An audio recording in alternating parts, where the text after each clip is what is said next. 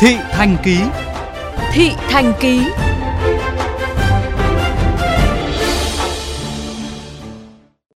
Thưa quý vị, cùng với tốc độ đô thị hóa, bài toán xử lý nước thải đang đặt ra cho các đô thị ngày càng nóng hơn.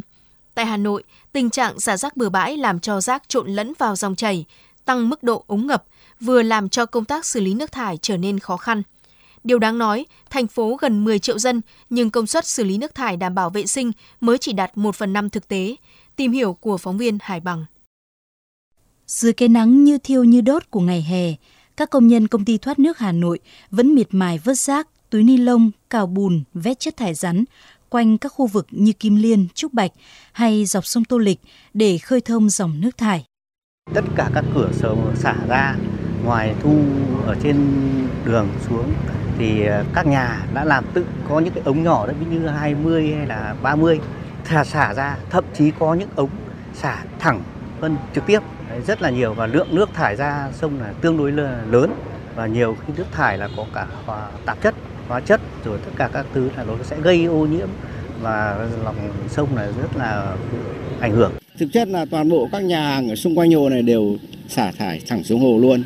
Nhìn thấy trực tiếp là có những cái màu nước trắng trắng là, là đục đục, nó cứ đổ dồn và hàng ngày tích tụ ở đấy thì chắc chắn là nó sẽ gây ô nhiễm rất là lớn. Nếu như trước kia, cứ khoảng sáu tháng đến một năm, công nhân mới phải nạo vét cống ngầm một lần, thì vài năm trở lại đây, tần suất gần như liên tục. Cứ hôm nào có mưa rào, kéo dài hàng nhiều giờ là công nhân lại đội mưa để khơi thông dòng chảy, nếu không muốn đường phố bì bõm. Theo tìm hiểu của phóng viên, Hà Nội hiện mới chỉ có hai trạm xử lý nước thải tập trung đang hoạt động thí điểm tại Kim Liên và Yên Sở, còn lại là hàng loạt trạm hoạt động không hiệu quả hoặc xây xong vẫn án binh bất động. Điều đáng nói, trong tổng số bốn mươi ba cụm công nghiệp đã hoạt động, có tới mười chín cụm chưa có dự án đầu tư xây dựng trạm xử lý nước thải tập trung, tám cụm có trạm nhưng chưa hoặc không hoạt động, một số cụm hoạt động không đạt chất lượng. Nhiều trạm không có hệ thống quan trắc nước thải tự động theo quy định. Đơn cử, cụm sản xuất làng nghề tập trung xã Tân Triều, huyện Thanh Trì, hệ thống xử lý nước thải xây dựng từ năm hai nghìn không trăm lẻ bảy nhưng đến nay vẫn nằm đắp chiếu.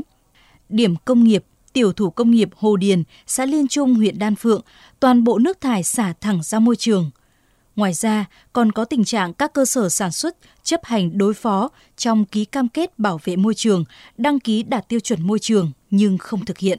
Tỷ lệ rác thải lẫn trong nước thải còn khá lớn. Các đơn vị xử lý vẫn phải sàng lọc rác thô trước khi đưa vào xử lý. Trong khi, Hà Nội mới chỉ có sáu nhà máy xử lý nước thải, đáp ứng được hơn hai mươi phần trăm nhu cầu.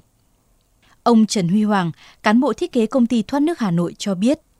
Công ty thì đang tận dụng khả năng của mình khi điều hành những cái trạm xử lý tập trung lớn như là trạm xử lý Kim Liên, Trúc Bạch, Bắc Thăng Long, Vân Trì.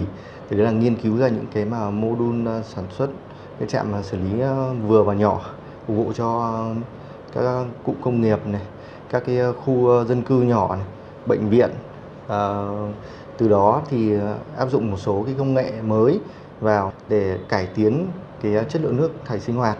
Thì hiện tại là bùn thải ở Hà Nội, đây bây giờ là vẫn chưa được xử lý một cách triệt để.